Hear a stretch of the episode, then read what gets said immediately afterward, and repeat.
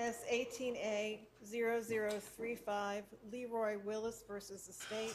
Andrew Fleischman for appellant, Kevin Armstrong for appellee.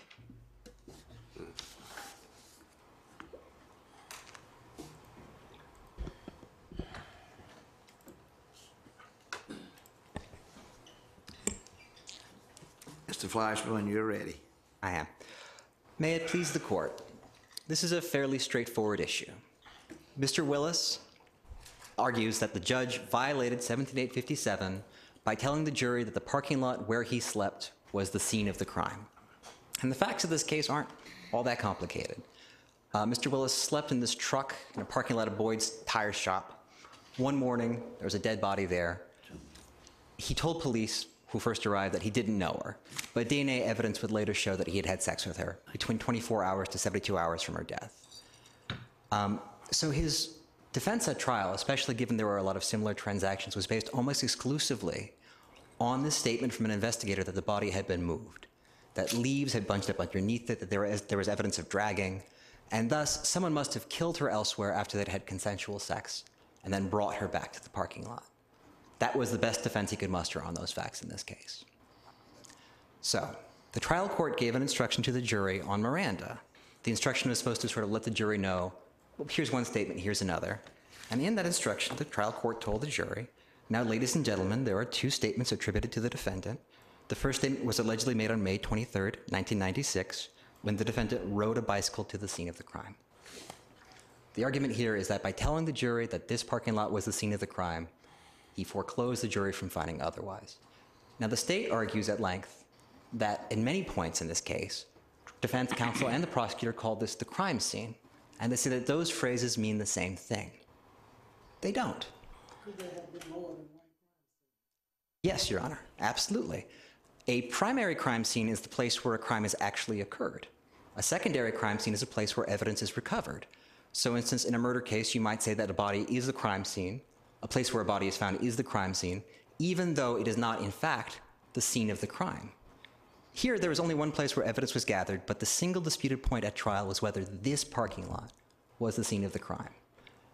Just like in Rouse v. State, we're telling the jury this, hap- this case happened in Muscogee County. Yes, but this was a heavily disputed element of the case, Your Honor.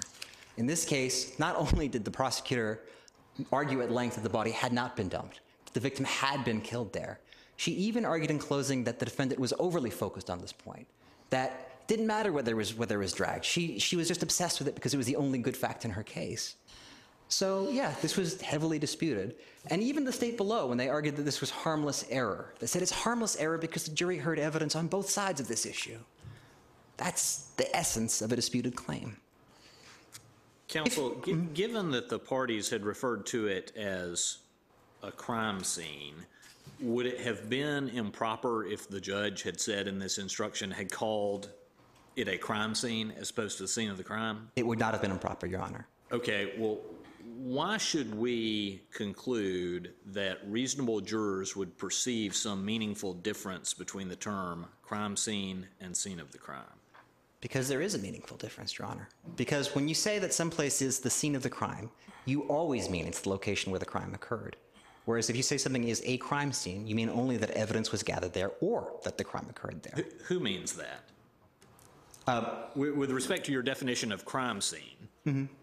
Well, in forensics, you typically say primary or secondary crime scene. You're describing a crime scene. And people, in normal phrases, use it in this way, that there could be more than one. For instance, you hear on cop shows a police officer saying, This is now a crime scene, when describing an area where the public can't go. What he means there isn't that this is where crime has now been committed, but this is now an area under investigation by police. We've marked it off. Wouldn't you have a better argument if the judges said the scene of the killing? Yes, I would have a much better argument if the judge had said the scene of the killing. Um, the only, no one uses the phrase the scene of the crime in the entire trial. The only time anyone comes close is when the prosecutor is questioning the defendant and she says, Is this the scene of the murder? Um, and that's what I, I'm arguing the jury took it to mean the scene of the murder, the scene of the crime. Now, if the court doesn't accept that definition and that difference, then it's a very easy opinion to write. It's just this one issue. Your job is basically done. But I'd like to move on to the second part of the argument here, which is that this, the older version of 17857, should apply rather than the newer version. Um, And the reason for that is pretty straightforward. 17857 is a rule of evidence. And Justice Scalia and Landgraf suggested, and Justice Blackwell suggested in Pyatt that we should adopt, the rule that we go to what conduct is regulated. Here, the new 17857 regulates the conduct of three people the trial judge, who cannot make a comment on guilt under any circumstances, or else he'll be reversed, trial counsel, who now has a duty to object, and the appellate courts, who now have a different duty on the standard of review. Can I ask, I mean, a statute doesn't have to be only one thing, and it seems like 17857, both the old version and the new version, is both an evidentiary rule, judges are not supposed to comment on certain things, and then a rule of appellate review, what happens if a judge does comment? Um, And, and the new statute imposes a, an explicit duty to object, right? That's correct, Your Honor. Okay, where, where do you get under the old statute that counsel did not have a duty to object? Because there was no affirmative duty stated in the statute that Well- she had a duty to Well, object. but there is a duty stated in Georgia law generally that counsel is required to contemporaneously object to any error at trial. I mean, we state that broadly. It's a rule of common law, I think, in every American legal system. Very strong rule in Georgia. Now, there are, that's, that seems to be the duty. The consequences of violating that duty, of counsel violating that duty, vary in various contexts. But where, you, you say repeatedly in your brief that under the old version, there was no duty of counsel to object when the, when the trial court broke the rule. Mm-hmm. Do you have a case that, that actually says there was no duty to object? There's no case that says there's no duty to object. It simply says that failing to object does not vitiate the claim on appeal. Right, that is a statement about what happens on appeal. Right. It does not say counsel is, is, and some of your argument is, well, under the old law, counsel had the right to sandbag and affirmatively try to allow errors that could be resurrected on appeal to force the whole system to go through, you know, crazy retrials because of, of something that had no effect. I don't know where you get that. Where, where does it say that counsel had the right under the old rule to sandbag? Well, I guess my argument there is simply by, by stating affirmative, there is no duty to object, just like in Rule 6. Where did we say there was no duty to object? In Um, any case, we had 100 cases. I'm uh, paralleling, sorry, Rule 605. So in Rule 605 of our Rules of Evidence, we decided we're going to make a rule that judges can't testify in cases. And we decide we're going to also make it the rule that you don't have to object to that.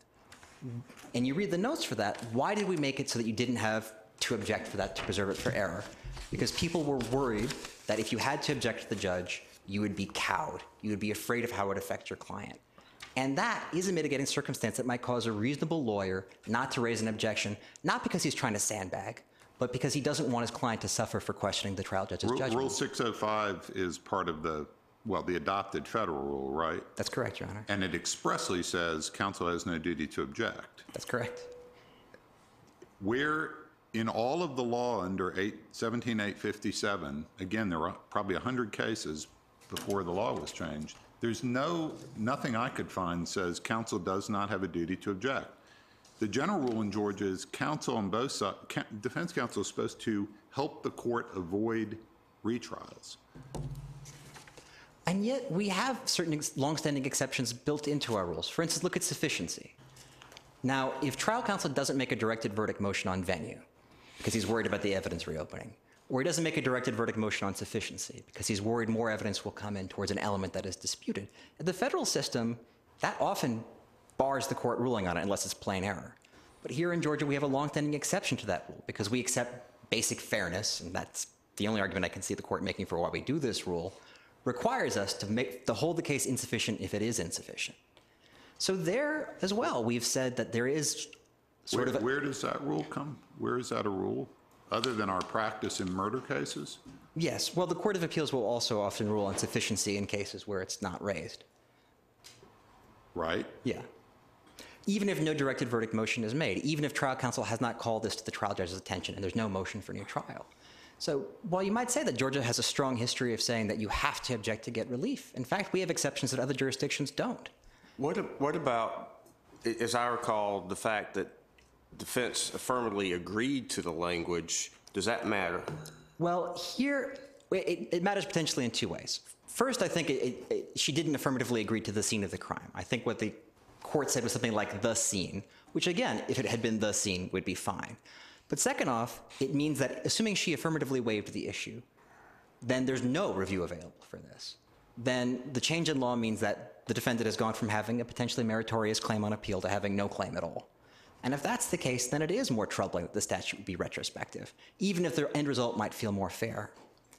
Um, in short, because I believe this statute primarily regulates the conduct at trial, and it is a rule of evidence, very similar to Rule 605, this court should hold that it does not apply retroactively to trials that have already occurred. Thank you.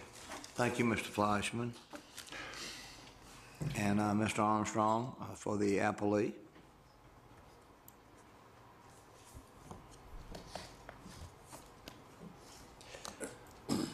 Your Honor, uh, Court, may it please the Court, uh, my name is Kevin Armstrong. I'm from the Fulton County District Attorney's Office, and I'm arguing on behalf of the appellee. Uh, There are a number of different issues that um, the defendant's claim has raised in this particular case, and so I just wanted to go with the last thing that they talked about first. Uh, I do think it is important that trial counsel agreed with this because essentially what happened was they had a situation where they had two instances in which the law that the jury was to apply differed. And so they had to distinguish those two instances in some way. That's what the state raised with the trial court. And in discussions on what the charge of the court would be, they discussed how can we how can we do this in a way that makes sense for the jury, uh, and it was something that they were concerned about. They talked about maybe saying the scene, but they left it unresolved in order to move to the other uh, charges. Uh, the court indicated that they were giving them a copy of the charge and pleaded at the end of that day for the parties to read over them so that the court did not need to go back over the charge and have further discussions more than just very specific ones the next morning. The next morning, the court gets to, uh, the judge gets to court and asks them specifically, are all of the charges okay? And trial counsel said, yes. Now, I think that's significant because this is obviously in the context in which it's presented. It is without doubt that this statement was made in order to delineate for the jury the two statements involved. I also think it's important and relevant to indicate how other people took it. Obviously, the trial attorney did not see a problem with it and agreed to it. This isn't an instance where the court is saying something off the cuff from the bench, where maybe there's a defense attorney who doesn't want to be cowed. This is an instance in where the judge was obviously very conscientiously trying to create a, an instruction that would be both correct and informative and asked for trial counsel's input and got it. And that was, we're good, judge. And so, yes, the syntax is different in the one instance in which the court used it. However, throughout this trial, the crime scene is how people refer to the scene and not simply people who were advocating for it. Um, in the sense of the DNA experts in this case, because there was a number of DNA experts based on the evidence in the instant case involving Mrs. Wood's murder and rape, and the previous rapes of uh, the individuals who uh, Mr. Willis had victimized. The DNA experts very, very clearly discussed the types of basically the types of sources of evidence. And they compared two different types of sources. And they would refer to uh, their database having samples from crime scene evidence and samples from individuals. This was something that was delineated in trial by the experts as the way that they talk about it. And so the state sees that there was no comment on the evidence here because, in the context of this particular trial, it was clear that this was a reference to placing the jury as to which statement they were supposed to review. I'd also point out that this continues to be how people think about it. When the trial attorney testified to the motion for new trial uh, hearing, uh, the prosecutor was trying to recall her attention to the statements for another issue, and she specifically stopped him and said, "Is this the is this the crime scene statement?" So, still, even at that point, that was the way that people delineated where this statement fell. And so, we submit that this is not in any way a comment under either the old or the new rules. Uh, further, uh, just additionally, the court did very conscientiously premise what he was saying with the word allegedly, indicating like these are the allegations, and moved on. Let me see if I understand what you're asking the court to do in this instance. I think your initial position is you want this court to say that there was no comment on the evidence. That is But- absolutely correct. But if we consider this, that there was a comment on the evidence, then under the new rule, we would, you would want this, would want us to say that there was an obligation to object. Yes, Your Honor. Uh, essentially, I would refer to the whole court opinion of the Court of Appeals in the Quiller case, as well as the dicta that's provided in footnotes in this court's Pyatt case. Um, the dissent in the whole court Court of Appeals case by Judge McFadden uh, basically describes what would be the opposite view, as the, the view that would help the defendant. Uh, that view concedes that it is a procedural rule. Uh, the question is, who is it a procedural rule pointed towards? And this is in Title 17, it's the criminal code, and this one squarely puts the emphasis on the reviewing court. And that's not a typical thing in Title 17. That was very, very specific. And so basically, all other rules of the retroactive application of statutes were met as far as Judge McFadden's dissent was concerned. The only question for him was who is the relevant, what is the relevant point? And I submit that the majority in Quiller, as well as the dicta in Pyatt, correctly identifies that this is specifically directed towards appellate review. Um, as was mentioned earlier, this is something that is not so much about the objection itself, but how it is dealt with later on. Um, much was said earlier about how a, an attorney is to, to deal with this. I just want to point out in this case, there, there would have been no problem objecting had there been a problem, had this not been something that the trial attorney believed to just clearly indicate what everybody else had indicated that they were referring to that scene. Um, it goes to basically the enforcement mechanisms. It is, quite frankly, this set of judges enforcing a rule on other set of judges.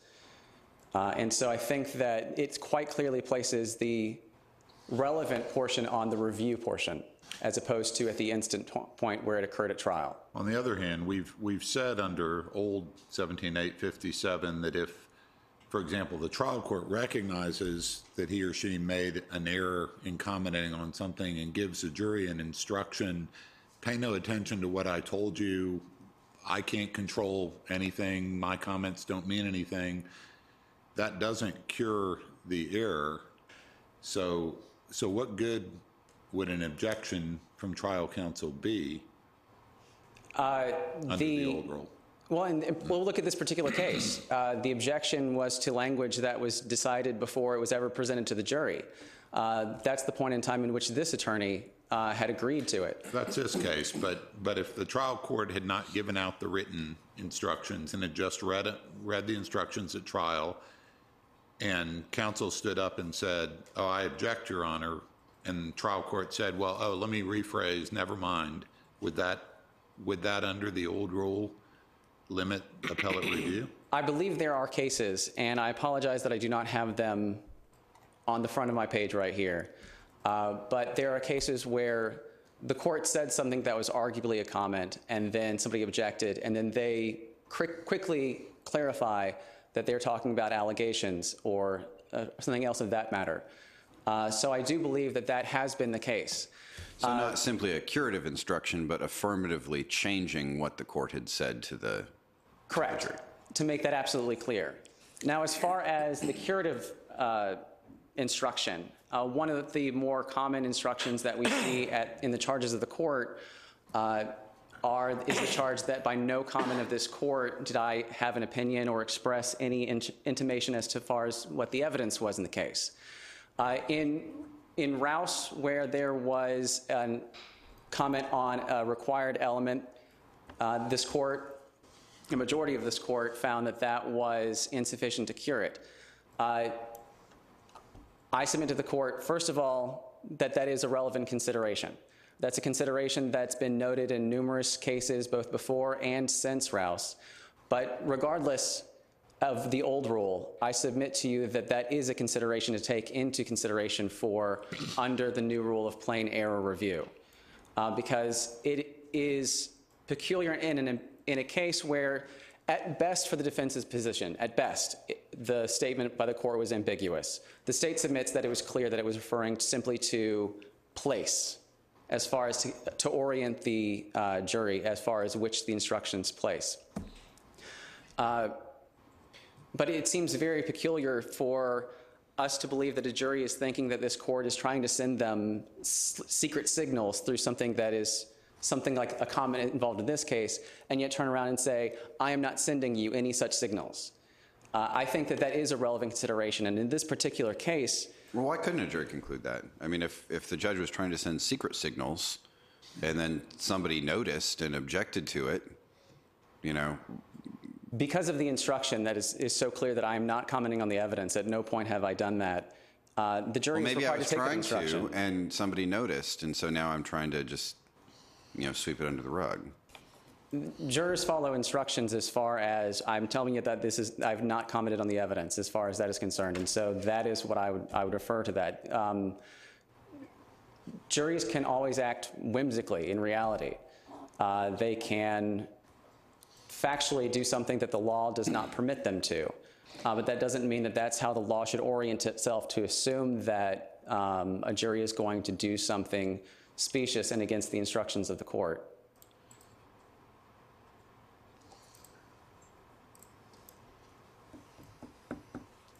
Presuming that we decide the new statute applies and that plain error is the standard that we apply here, why isn't this plain error? This isn't plain error because, as I said before, the state submits that it's not a comment. So you don't get uh, past the first Assuming it is a comment. Assuming it is a comment. plain error? It, going through the steps, it isn't an obvious comment if it is a comment, um, given the context of the case. Uh, also, given steps three and four, where at three you're dealing with uh, the substantial rights of the defendant, given the instructions in this case where more than just that one instruction was involved, the court clearly, again and again, indicated to the jury that they were the ones that were required to find facts. Uh, that uh, it's your duty to determine the facts and to apply the law to those facts as you find them to be. About the presumption of innocence, uh, the court specifically instructed the jury that uh, about the state's burden and that it was its burden to disprove any defenses. Uh, all of those taken as a whole together counsels against it. Another thing is, uh, the prosecutor did indicate multiple times that Miss Woods' body was dumped. She did not agree with the defense's arguments in closing, which is where this came up. Um, but there are previous times in the state's original closing, before the defense got up, where I believe the prosecutor indicated um, he had killed her, he had raped her, and he had dumped her. That was in the state's opening closing. Uh, the question for the defense was who killed her, who raped her, who dumped her?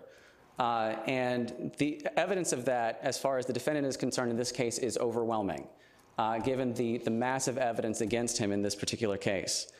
Uh, So what you want us to say is that even if the new statute applies, this is so ambiguous that it cannot amount to being plain error.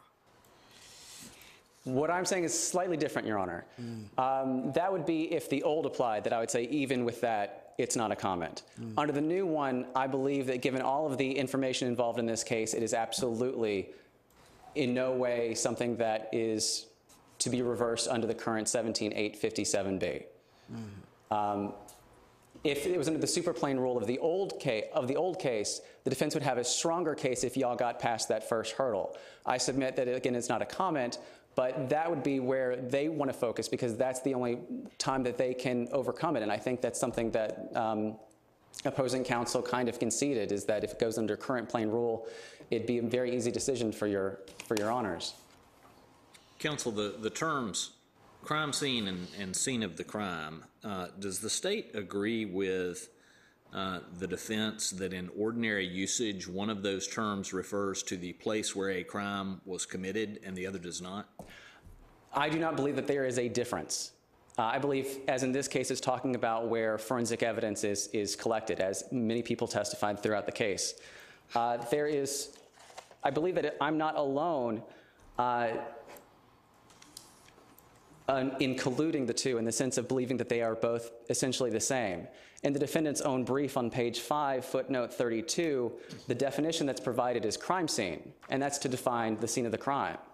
And so even in the defense own brief, they, they use the two in, the sim, in a similar sense. Well, I, I, I guess if I understand uh, Mr. Fleischman correctly, he would say the scene of the crime is a crime scene, but not every crime scene is the scene of a crime. I don't watch CSI, so I'm not quite sure. I don't watch CSI either. I don't make, I don't make, I don't parse that difference. Thank you very much. Thank you, Mr. Armstrong.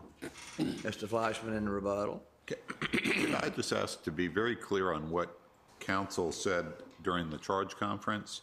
Did counsel say when they were talking about what charge to give or how to distinguish the defendant's two statements, that, that uh, there was a statement at the scene?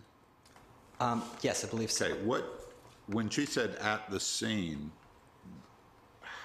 what did she mean by at the scene, if not at at least a crime, a scene of a crime? At the crime scene, Your Honor. I think that's what she meant. I think she meant the place where police were conducting an investigation and gathering evidence. Okay. If there are no other questions, thank you very much. Thank you, gentlemen, and uh, the argument, well argued. Please uh, be safe going back. Thank you.